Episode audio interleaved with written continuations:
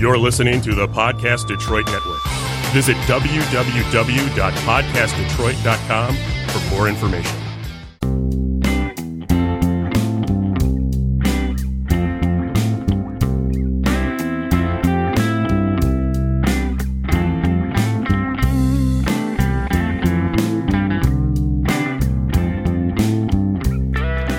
Hi, welcome to Comeback City, where we explore Detroit's past, present, and future. Today, we are talking about Shinola, and we are so excited about it. Uh, this episode is brought to you by Spectacular Strolls. Spectacular Strolls offers 15 historic walks in Detroit. Each walk is a self guided 20 minute tour. Visit spectacularstrolls.com to order your next Detroit history adventure. I'm Linda Shepard, and with me today is my co-host Ed Brohard. Hey, Ed, how you doing? Hi, Linda. So, um, yeah, Shinola, Shinola. eagerly anticipated hotel, recently opened. Yeah, we've been very excited uh, following that that uh, grand opening date, and it finally arrived. I, you know, I think maybe six months ago or a year ago, I was in Detroit and, um, you know, I saw the sign go up and the artist rendering of it. And I just thought, this is unbelievable. Yeah, Um, if this happens, this will be so beautiful. And now it's happened. it's happened, and as we're going to talk about, it really is beautiful. It is very beautiful. Yeah, uh, yeah. I've been I, I followed it as soon as I started hear, hearing about it on Crain's Monthly and Curb Detroit and some of the uh, you know the sites that talk about Detroit renovations and new businesses and you know and it was just a very exciting thing Oh, and kind of unexpected because just as I had my head wrapped around the idea of this this new company Shinola making watches and then leather goods bicycles. suddenly bicycles and suddenly they're in the hotel business pretty pretty cool and strange But, you know, there's something about that Shinola brand that carries with it just, you know, this cachet of elegance and class. And you just knew this was going to be something special. yeah it really is and uh, as we'll talk about it's a really interesting um, marketing dynamic I It mean, is very interesting. It is, and and really because of the the founder Tom Kartsotis, uh, you know, it's really his his his his you know brainchild, and and uh, he he just glommed on to a brilliant idea. Yeah. In, in a unusual location, Detroit. I Yeah. mean, it's not like, you know, this is his hometown or anything like that. And then also, you know, we're going to talk a little bit about the actual building that the hotel is in Right. because it has a huge important history of its own. It does. And we're going to talk about that. So, so let's start by talking about, um, Kartsotis. Yeah. Um, he's, uh, you know, he's the, he's the man behind it. He really is, and he's. Uh, I I'd love to meet him. He he sounds like kind of an interesting character, although I think he's kind of elusive. I think People so that too. have interviewed him, he wants to really kind of stay in the background. he definitely He's does. brilliant at promoting, but it's not so much self-promoting. No, he doesn't want his Yeah. face or his No. voice or his picture in the paper. No, I mean, in fact, um, when Inc. magazine did a series of interviews with him, he was like, "You're not going to take my picture now, are you? Are you?" Because he's got a Plano, Texas drawl, yeah, and uh, you know, and and finally he allowed one very self-conscious. Uh, photograph to be used with him Right. awkwardly high fiving one of his workers. yeah. But um, yeah, yeah, it's really interesting. Ha- did you have you have you look have you kind of delved into his background? A little bit, yeah. Um, he came from, you know, Fossil, Yeah, yeah. Well, he he started out. This that watch a- company Yeah, that you- my teenage sons loved their watches Yeah. back, you know, in the 90s. yeah, and that took off like a house of fire. You know, it was back in the um, 80s and 90s, he built this this fossil brand, and it wound up being a three billion dollar business. And he's from Texas. Plano, Texas, suburb. You know, he's not a Detroiter, No, not at all. but he's so important to Detroit. Yeah, he had no real connection with Detroit except that as the CEO of Fossil, he had made a couple stops, but you know, Right. didn't really have much in the background. But uh, he, you know, he he well, he started out. Do you know how he got his seed money to start any business at all? No, He became a ticket scalper, really. and he made enough money scalping tickets Interesting. to actually begin this company. And he had this idea that he was really interested in the fact that, you know, you could get, you could make cheap, nobody was making watches in the country anymore uh, or accessories. Everything was overseas. So he made connections in the uh, Far East, in Asia, and he began to import these things Yeah. and set up his company, but it was all Asian made. But along the way, he said, What my real dream is, is to kind of learn this business and, you know, bring it back to the U.S. right. You know, maybe that's kind of a Texas thing, you know, hey, you know, we, we should be doing this ourselves, not outsourcing it. So he, he made his fortune outsourcing this stuff, but then marketing it here. And but he developed this really cool brand, this fossil brand, which you know kind of played up on sort of a, a mid-century. The whole look was to look like it was something that would be in Life or Look magazine in Right. the early fifties. Kind of an, you know, mid-century modern. Yeah, very much. And, design. and really, that's what they did. They had their little metal cases for everything, you know, and it just and they were had a- very popular. yeah, and it just had a cool look, and the price point was pretty good. Right. Uh, but he was able to make a fortune off it. So all of a sudden, he got this idea about going into a little bit of a higher quality, well, actually, a lot higher quality Mm-hmm. Yeah. product. And the idea of Detroit, Yeah. Well, do you know how that came about? no, He took his family. he had this obsession from the time he was a kid with the Flintstones.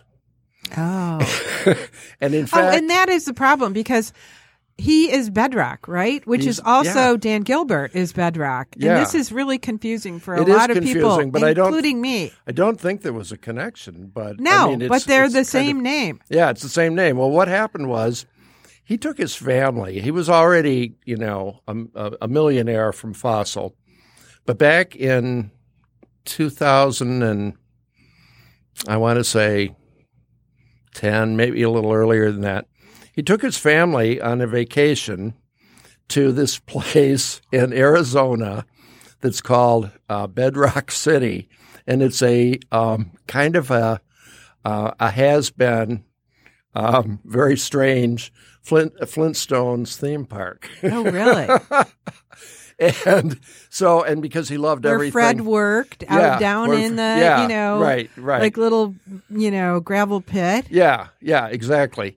And um, so he took his family there, and they were doing pictures and all of that. And uh, for a while, he even had Flint. If you went to his like bio or something, he had a picture of Fred Flintstone. He was a huge Fred. Flintstone. Yeah, he fan. really was. And so um, he got this idea that wouldn't it be cool to market, uh, turn this into a, a really big theme park and sort of market it. And then because he had this streak where he really wanted to help kind of local people, he was going to turn over the proceeds or a portion of them to uh, local Indian tribes, Oh. the Navajo.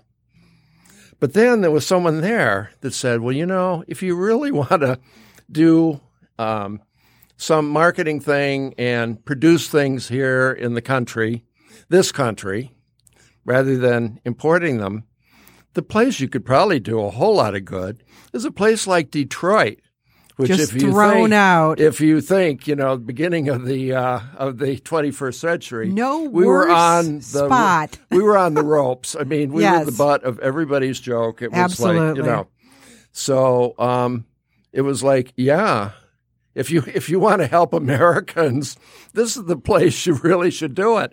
And you know what? This light bulb clicked off in his head, and he said, "Yeah, I should go to Detroit." And you know what? Don't you understand that? I mean, we are Detroiters. I mean, we're suburbanites, but Mm-hmm. we have, you know, lived in this city, you know, outside this city for our entire lives, and we've seen everything. You know, we've seen the good, the bad, the ugly, and a lot of the ugly. A lot of the I mean. I remember when the T-shirts were saying Detroit, where the weak are killed and eaten. you know, I mean, it's just, you know, it was, Right. you know, I mean, it was famous for ruin porn. ruin porn, Worldwide murders. famous. Yes. Um, So, you know, I can see where he would think, yeah, you want to do someplace some good. Detroit. Detroit could use some help. they that could use poor some sad help. city. And yet, he also recognized, and we've known this all along, that at the bottom of all this urban decay and, you know, Ruin um, porn. ruin porn, and failed things was this base of brilliant manufacturing, technology, a sense of innovation, because a lot of that never left, Right. you know? And not to And- mention a, an enormous amount of beautiful historic buildings. yeah. Yeah. That all, all they needed was a little, you know, shit and shinola here. That's right, Shit and Shinola, and um, and you know, it was kind of genius. He bought the name Shinola because, of shit and yeah. Shit and Shinola. It was a defunct, now defunct, you know, American brand. It started Shoe in uh, polish. uh, in 1911 in Rochester, New York, and it was a, a major shoe polish uh, company, and and that became a buzz phrase with GIs um, during World War II. You know, Yeah. you don't know shit from Shinola, You don't know shit. and uh, Right. and so it was in. It, it was kind of in. It was almost like this earworm that people all knew about. So, you know, it automatically had recognition, but it also connected with this time where it was more of a heyday of Detroit. Right. You know, huge manufacturing. Right. You know, the GIs came pouring back to and and the uh, back to the car companies Yeah. and And a um, retro cachet. yeah, retro cachet. Yeah, absolutely. with absolutely. it. Yeah. So it was a genius idea. And at this point, I think we would agree he was a visionary. Visionary, yeah, yeah. And of course, he's not satisfied with just, um, you know, leaving things, doing one thing. You Yeah. know, he really is an entrepreneur, and he's, you know, really kind of always chasing a dream. Right. And you know, he, you know, it, it. He said it wouldn't make sense to come with the big new idea and go to a place like New York or San Francisco. They've got tons of big new It's ideas. It's too easy. It's it's too easy, and and you're nothing special. No. But here, he can come here Oh my gosh. with his big new idea. And do you remember when the first Shinola store opened in Midtown? mm-hmm, mm-hmm. It was, you know, I remember hearing about it and thinking, wow, you know, what a strange idea. Because we're used to thinking of that area of Detroit as the Cass Corridor, Mm-hmm. a dangerous area for many years and um not the place that you would think of putting a fancy high-end watch bicycle and leather goods store That's right. absolutely No. not the place Right. And i remember going to it when it first opened and going inside and thinking this is something so different this is something that you would see in new york city in soho or something Mhm. Right. almost like a little gallery. Right. But look where he looked. I mean, he he moved his stuff into the Argonaut building. That was GM's. That was GM's um, you know, tech lab. Oh, really? Yeah. Oh, I didn't know that, that. was- that I mean that had a real history of of innovation and stuff, and uh, so yeah, that So, was where all this location. came to fruition, and um, and he really did follow through on making it. You know, he said, "Look, by doing this, you can really help a lot of local people. People were out of work. The you know the whole economy was tanked, but as always happens uh, in in America, if if something bad happens in the U.S., it happens worse in Detroit because it's so reliant on you know manufacturing and, This is our and old school manufacturing and yes. so, you know, there was just tons of people out of work, um, people just scraping by or not at all. And he gave, you know, he offered them jobs at more than they could get anywhere else or just jobs, Right. you know? In fact, um, like one of his supervisors um, had been a person that the only job she could find was like cleaning bathrooms. And so he took her on, and, you know, she kind of learned the business and she became supervisor. That's You great. know? So, so the watch factory that he has is in, yeah, that former automotive research lab. Mm-hmm. And um, all the uh, watches are assembled right there. I Right. mean, I think that they are manufactured in other locations, but the assembly is in Detroit Right, by locals. right. Well, the the he imports the Swiss works. Okay. And then he imports the dials from um, a a a company in in Southeast Asia. But it's all put together here. The look is created here. Yeah. and uh, and it's interesting because you can go down and see it. And uh, as far as the watch things, if you go on a tour there, you have to put on like gowns, almost like a hazmat suit, because they don't want any contamination of these, you know, highly sensitive parts. Yeah. So they've got 30,000 square feet Mhm. uh, in their factory and company headquarters. And um, currently they finish the assembly of 500,000 watches a year. And since the company's founding in 2011, it's grown to over 400 people. Mhm. Um, I think it's great. I think those Yeah. watches are absolutely gorgeous. I bought one for my wife Yvonne three years ago, and uh, she just loves it. you know, and going to the store is really a lovely experience also. I mean, not only are the watches beautifully displayed, their leather goods are they're just so pretty and so nice. And I have this amazing opinion of their bicycles. You know, they make these bicycles that to me are so beautiful. They are beautiful. I mean, they are works of art. I've never seen anything like this. It's kind of an old fashioned style. I mean, I don't know very much about bicycles, but to me, it looks like kind of an old retro Pee Wee Herman type bicycle or something, but so beautifully put together and the colors. I mean, I would be afraid to ride one of these bicycles. Yeah. It's um they they really are cool. I mean, I don't ride bikes anymore because I'd fall off them. But uh um yeah, they they have uh uh there's a simplicity of design. You know? Very elegant. Yeah, it's almost like in in relief. It's almost like a profile, you know, uh, like a work of art. It is a work of art. And that, you know, you're right. You know, what I love more than anything is, is a design that is simple and elegant. And Shinola mm-hmm. totally fits right into that. I mean, you know, it's got retro cachet, but it's also got, Right. You know, Now, I mean, we have to recognize that the brilliance of Kartsotis and of Shinola is that this it he's created the idea that it's retro, it's old school, that it comes from this base of history, but it really doesn't. I mean, it's yeah, it- he it's just all made this he all just up. he made it up, and he they did folk. He, he's so smart.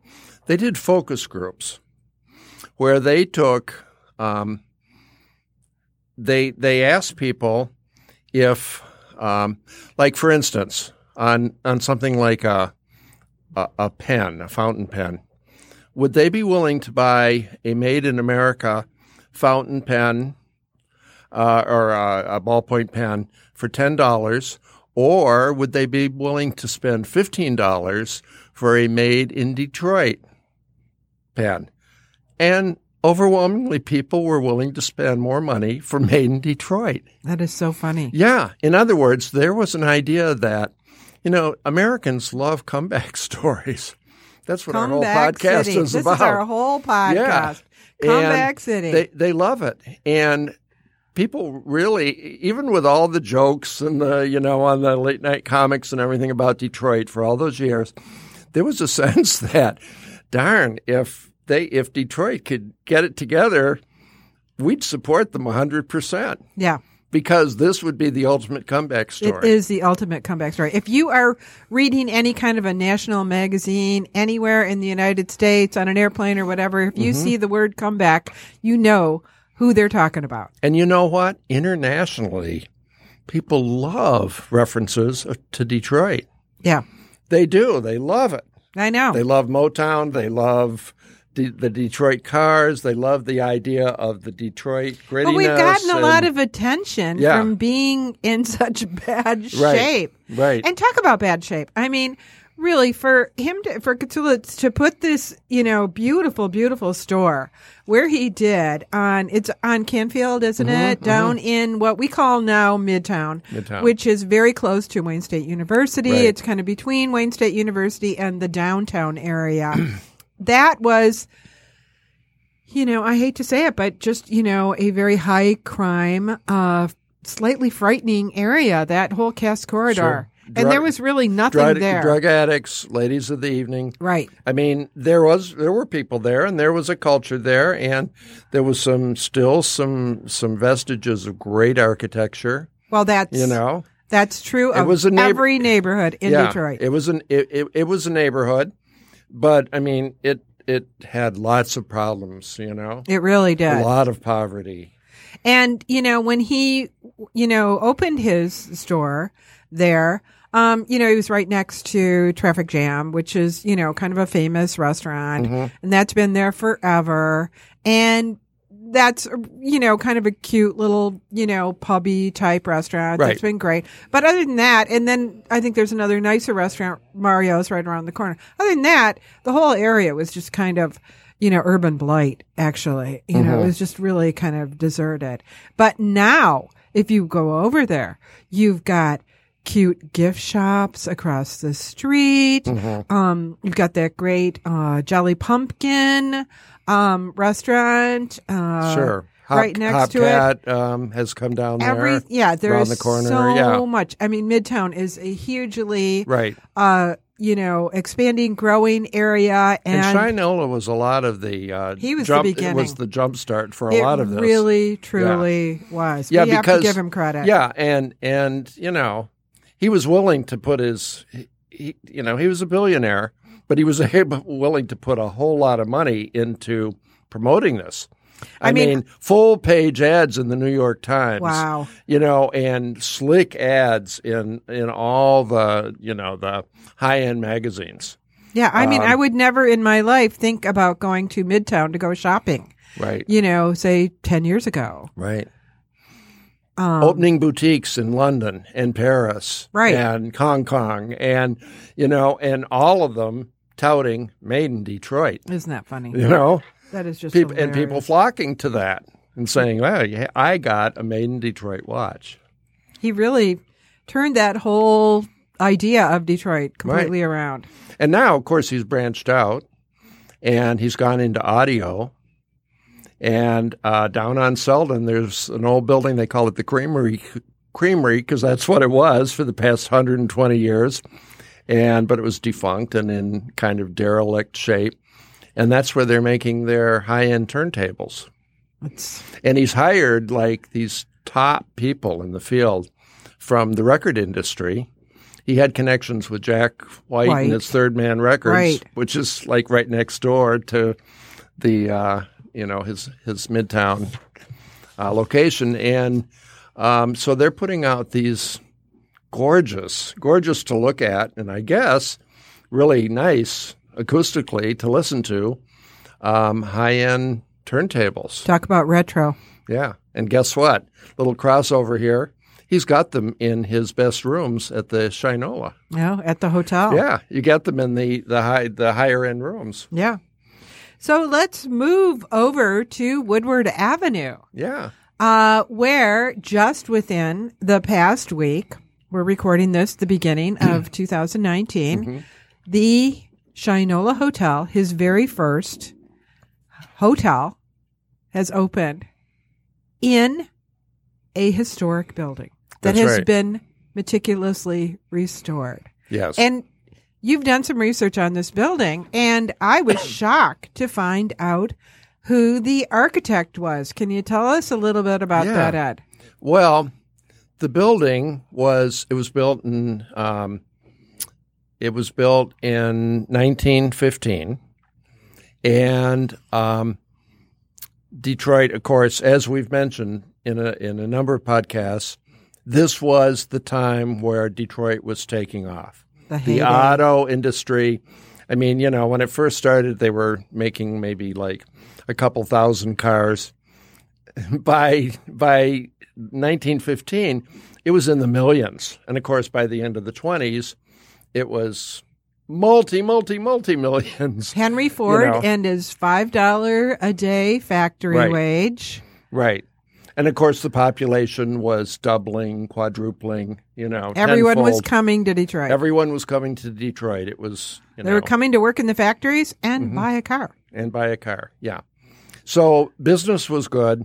It was the place to be. I mean, that was true of my family. They all came from out east here. My family too. They came Yeah. from Alpena, yeah.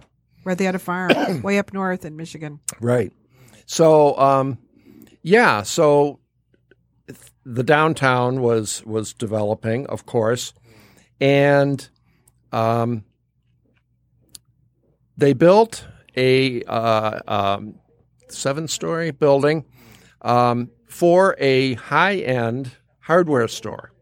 Now we think of hardware store and we think of like you know Ace Hardware or something, but this was, you know, it, it was a multi storied building that provided um, all kinds of hardware and home furnishings and you know everything, and um, it was called Rayl, R A Y L, and so um, the architects that uh, built this, I don't remember the company's name, but they uh, a, a friend of the of the architect of record was somebody we've talked about many times, Wirt Rowland.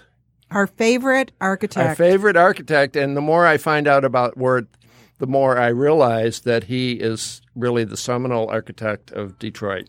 Because even all the wonderful things that were done by um, uh, know, Albert Kahn. people like Albert Kahn, um, they were really Wirt's design. really? You know, I mean, because he was the he was the head the head of the design team. They Well- were his idea. They were his, And I mean, Albert Kahn even said, I mean, Albert Kahn was making, he made the Fisher Building, and of course, he was making huge um, factory. factories like the Packard plant.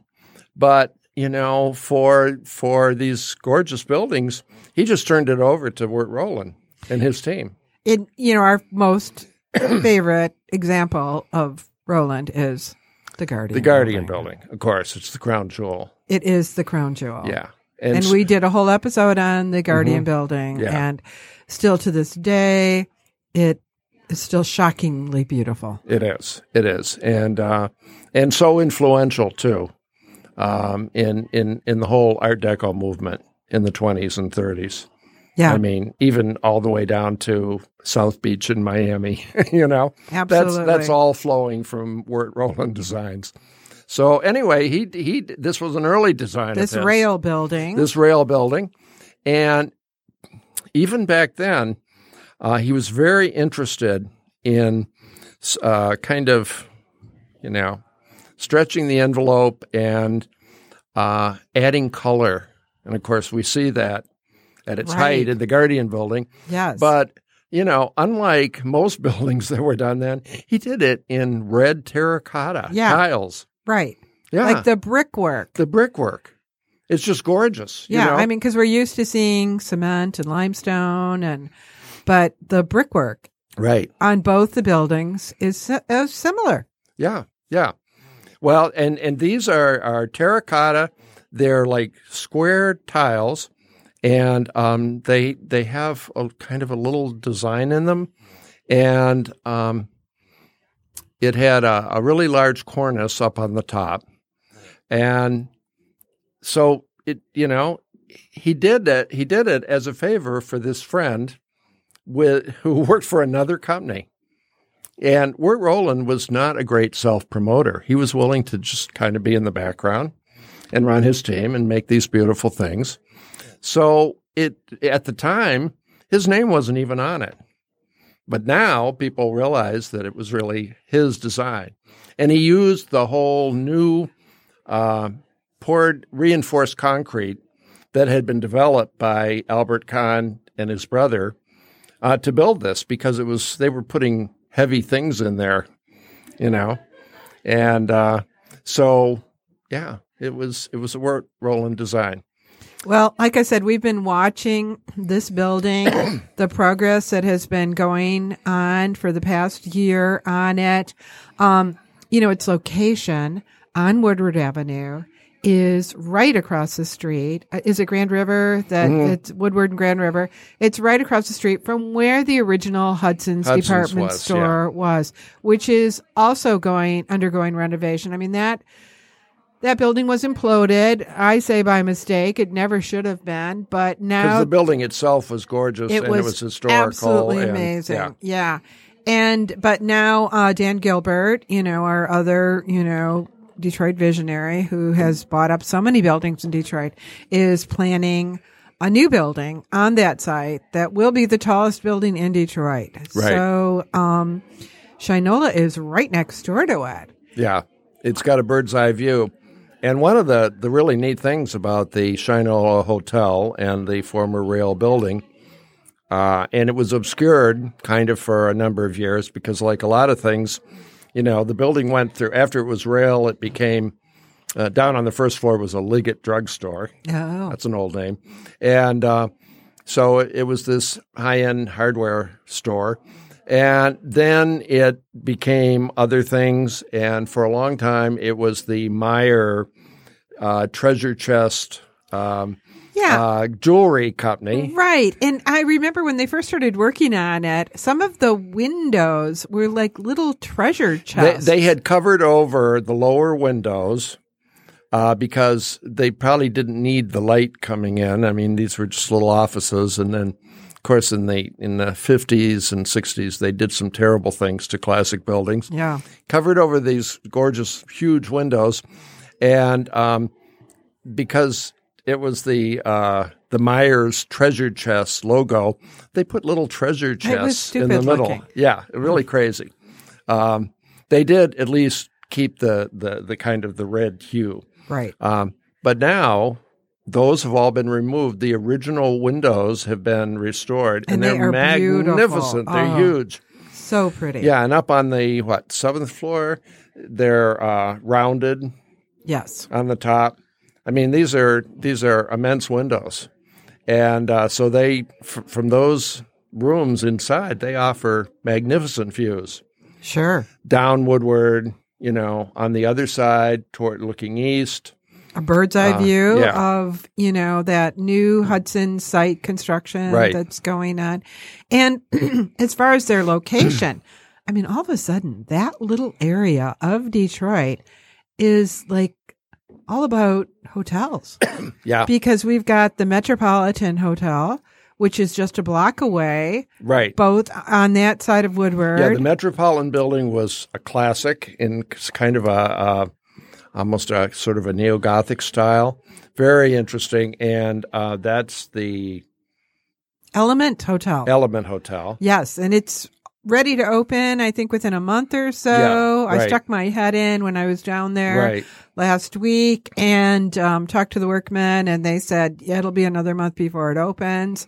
And then right across the around the corner is the Siren Hotel. Siren Hotel. So all of a sudden we've got some, building? yeah, Yeah, in the yeah. Wurlitzer building. I mean, all these beautiful classic buildings are undergoing, you know, some meticulous restoration. Right, right, and um, they're these were these were buildings that you know in in most cities. If Detroit hadn't been so on the ropes, they probably been, it would have been torn down, and a new building would have. Been. This is up. the advantage we had. It's the advantage of going through the the economic hitting bottom Right. because they couldn't even afford to tear them down. They were abandoned, Right. which and kept them there, they kept them there, and of course there boarded was, up. There was deterioration. I mean, the Wurlitzer had pieces falling off the top. It um, almost, I think it might have killed somebody. I don't know. I but remember cornices yeah, there falling were cornices the- falling, and you know, to the sidewalk. and thank goodness, you know, you, we've had this rebirth, and they've been able to restore these, and they've they've seen the the value in actually doing a restoration rather than you know just Starting over. start, yeah, just completely redoing it. So, um, yeah, that's they're they're gorgeous to look at, and they look just like they did. I know. You know, Maybe nicer. yeah, probably no, certainly nicer, and yeah.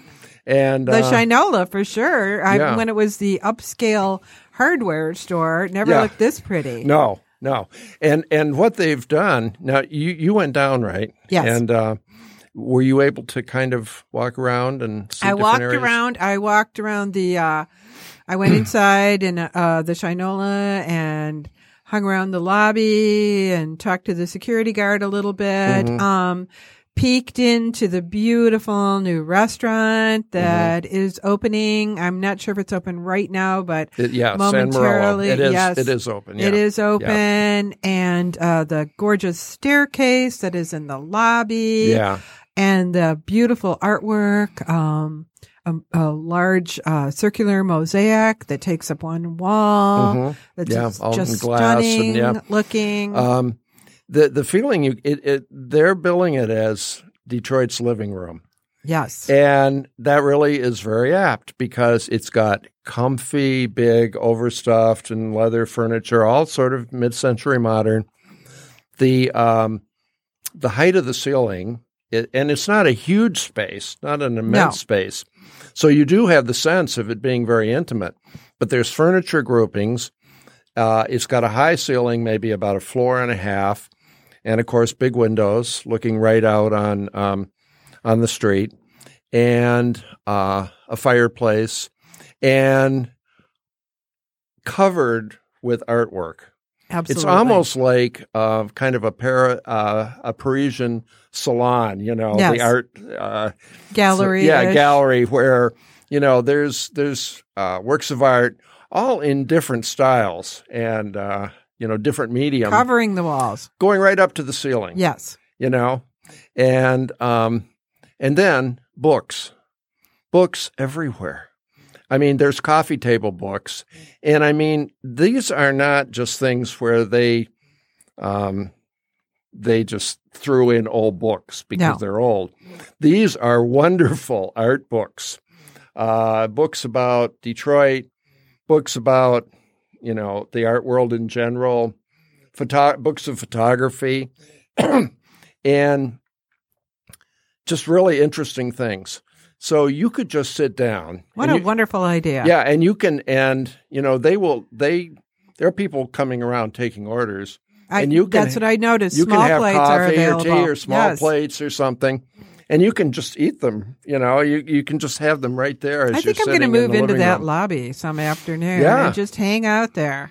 It's great, and um, you know, if you look at the titles uh, of these books, um, you know, on the wall, you know, and on the bookshelves, and then of course there's this wonderful stairway with a great Art Deco balustrade going Yes. up to this little, uh, this medium-sized library, and it's on the second floor, and it's kind of a self-contained thing, and it's got sitting areas and just tons of books, I'm definitely beautiful books to look lobby. at, to read, to actually Yes. read. The titles are excellent. You know, I mean, they're just you know provocative and interesting and colorful, and uh, original art and architecture everywhere. I mean, they use the term, and this is really overused, but I think it's very apt here.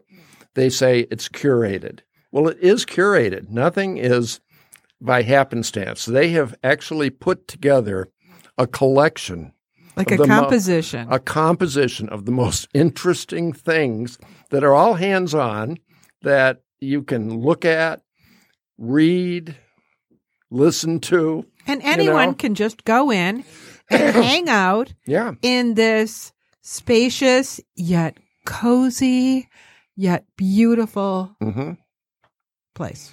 Yeah. If you go and, uh, you know, I walked around, I always like to walk around a new space and see, oh, what do the restrooms look like? What do the little back stairways Right. look like? None of these, I mean, these are all works of art. You know, every stairway has this beautiful retro look with the most high end materials. Living up to the Shinola Yeah. brand. And that was the best of the mid century modern, using really top materials, you know, and wood and, uh, you know, like polished metal, um, interesting chandeliers uh, made of uh, vertical neon lights, you know, with a, a kind of a metal superstructure suspending it. Really a lot of attention de- to oh, yeah. detail. Absolutely. And it's not all even open yet, No. of course. There will be more things opening, but then uh, they've they've also got one of their uh, Shinola stores, Right. Connected to it in the connected building. to it in the building, and also from Woodward Avenue, and then the uh, the high end uh, women's store, um, Madewell, Right. has opened there. So And- all of a sudden we've got more shopping on Woodward, which right, we are so happy and surprised Mhm. to see. right, And I have to say one thing that really struck me about the hotel too. Um, you know, during the construction, it seemed like that whole block was just blocked off by, you know, uh, fencing and you couldn't really get anywhere near the building. Well, that is because they have replaced all of the sidewalks in front of it's a series of little buildings that, you know, kind of are combined to create this whole Shinola they've, they've experience. taken over the, almost the whole block. I mean, they the original the, the two main buildings that were uh, preserved and um, were the were the old Rayl building, Right. And um, that's the main part of the hotel you see. But the hotel on the upper floors extends well down beyond that because it's taken over the upper floors of other buildings. For instance, the Singer sewing machine, Right. which was also a, a classic design yeah. was next door. And uh, that's been preserved. But the upper floors are just extensions of the Shinola Hotel. And uh, then what and what that, that has done is it's allowed them to, uh, instead of just being a big monolith building, of having the the sense that it's made up of a number of different buildings uh, with setbacks, with terraces built in, which are private terraces for some of the rooms. Wonderful. You know, it's pretty amazing. Yeah. and that sidewalk, I have to say, I don't get too excited about sidewalks, but that sidewalk is absolutely gorgeous. It is so spacious and beautiful. By narrowing Woodward Avenue and not just relying on it as a place for cars, Right. but rather as a place for pedestrians, they've created like a Parisian boulevard. Yeah, like a little plaza almost. big, wide, you know, with interesting brickwork and stuff Lovely. and plantings. Um, you I'm know, anxious to see what they're going to put out there this summer. Yeah, It'll be very beautiful, I'm sure. yeah, because that that's in the last couple of years that's been a brilliant thing. They've had a design company come in and uh, realize that if you want to get people down there, you have to give them things to do and things to see and places to sit. I did notice And, that uh, last summer. It was so strange just walking down Woodward Yeah. Avenue. I would see giant chess sets. Giant chess sets and gi- giant, Jenga, which is my favorite Yeah. game. Giant Jenga. That's the blocks that you stack That's up right. And right on the street. Right. And gliders and swings to sit Oh, on. yeah. And, you know, I mean, it's just really pretty amazing. It totally is. And, you know, I don't, you know, I haven't been to Chicago or New York maybe for maybe two or three years or something like that, but this is really amazing. And I don't think I've seen this in other cities. I mean, everything they're doing in Detroit for this comeback just seems to be first class and original Mhm. and high quality and fun and beautiful. Yeah. Well, just like what they did, they've done for the holiday season, you know, down Oh. in Cadillac Square with their uh, their their little glass um, huts, their little greenhouses that are all entrepreneurial businesses. And you know, those were first class too. I went down um, right after Thanksgiving uh, to the uh, Capitol Park area of that. I think they call it Winter Market right. Downtown. And um, I went to the chocolate store there. I think it's called Gilt Chocolate. And I have to say, these are the most beautiful hand painted chocolates I have ever seen in my life. Wow. And they were expensive, but you know, I bought some for a Christmas present and they they're very special. And that's the kind of quality that you can expect Right. from these little, you know, shops. I mean, you know, we have like the Chris Kringle market, you know, out in the suburbs, and it's just kind of little handmade soaps and things like that. No, this is not the winter market in Detroit. You're going to go first class First class. for yeah. every single thing. Yeah, but it's but it's appealing to a lot of people. I drove down Just- there just for the chocolate. Yeah, yeah. I mean, and, and then they put in like the Cadillac Lodge, this this big um, Oh my gosh, that is this so big incredible. glass covered space that's a long bar, tons of overstuffed furniture, playpens, things like that, uh, for families, and just tons of games. And Giant things to- Jenga. giant Jenga. Chess, Yeah, things Scrabble. to things to play. I mean, and beer. yeah, my son and I went down um, last weekend, and I bought we we had Irish coffee and sat around, and you know they have big Scrabble games, and you know he said this is really pretty cool, Dad. You know what? I think that you know we are such cheerleaders. We really are, right? But right. you know, it's hard not to be. You know, during our research for this podcast, we are having so much fun discovering not only the old, the past Mm-hmm. right. in Detroit, but this exciting, very exciting new comeback Yeah. that just is snowballing. Okay, so here's you know here's the Shinola, and all those buildings had alleys, right? That Yeah. went behind them. They've turned this alley into a work I noticed that. and they've called it Parker's Alley. Yeah. And you know the story of Parker's No, Alley? No, I don't. Tell us, Ed.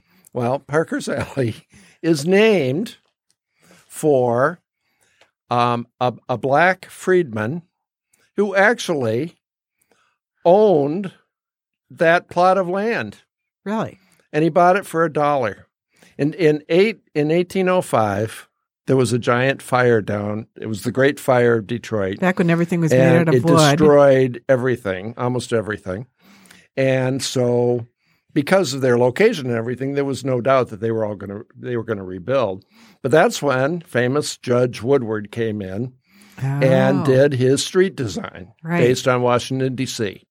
and it had spokes radiating out and everything. And uh, and the only thing that really today is is remains of that is our classic downtown radiating streets design Right. that's so interesting. So anyway, And confusing. yeah, but they were they offered land to people um, because it was just all new stuff, and they wanted to bring people in and and to build and to you know establish things, and uh, so they had a lottery for anyone on first come first served for how they would allocate this land. And there was a a, a black freedman um, living in Detroit named Thomas Parker, and he bought this plot at like fourteen thirty Farmer. So it's just that that western part of what is now the hotel, for um, a, dollar. Wow. Yeah. And so to honor him and the fact that he had it, he wound up selling it, by the way, to uh, John R. Williams, who named the street John R. for himself. Oh, this is and he was a mover and how shaker we got John down there. R. John yes. R. It was John R. Williams, and he liked to be called John R. And so that's why I named the street John R. That's kind of a crazy you know, name when you like think about it. JD or you know, know. on Dallas. So Yeah. anyway, um, he wound up selling it to him for fifteen thousand dollars. So he made a big profit. you Back know. then, yeah. back then. Uh, and but he had he kept the land for about I don't know 12, 15 years, and uh, so anyway, in honor of this, and the um, the Detroit Chronicle, the the um, African American newspaper that's been in Detroit for years and years and years, had a big write up on this. You know, they were saying this is cool. Thank you, Shinola Hotel. And uh, so they've named it Parker's Alley. And it Because- looks like, yeah, it looks like it's under development too. Yeah, well, it is, and um, it's beautiful. It's gorgeous. It's gorgeous. You walk down it. First of all, they have the two parts of the hotel building um, with like four different connections, almost like a, a covered Italian bridge in Venice.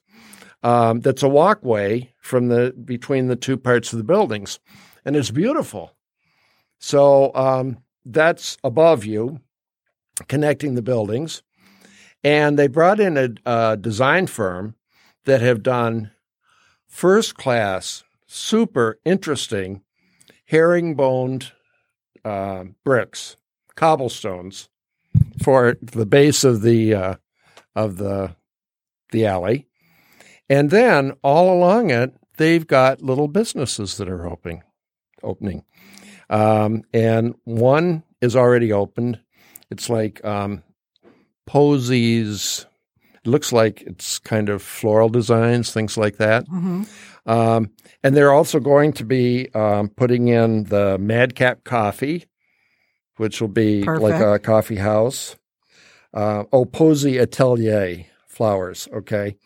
Um, and then they're also um, going to be putting in two more restaurants, which will be uh, Penny Reds, which is a takeout chicken. Takeout chicken. I did hear about that. And that sounds great. That yeah, looking forward to that.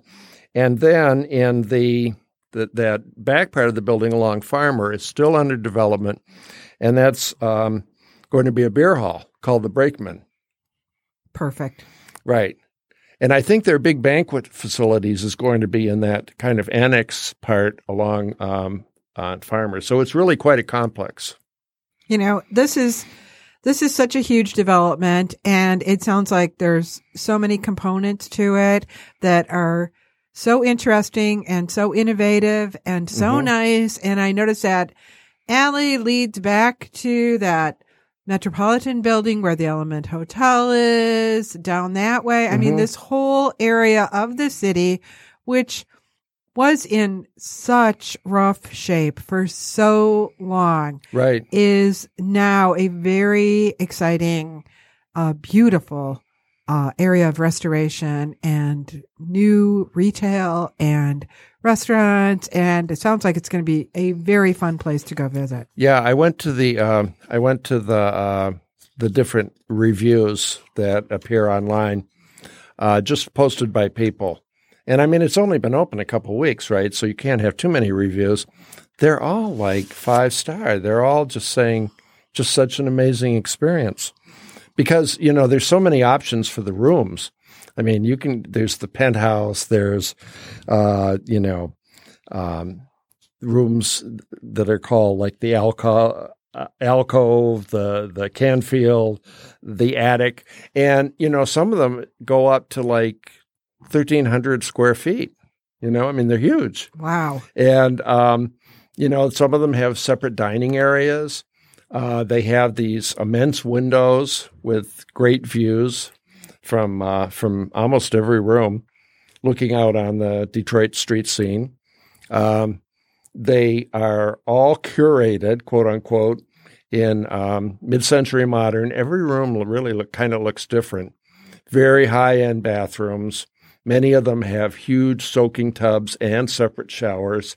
Some of them have adjacent private terraces.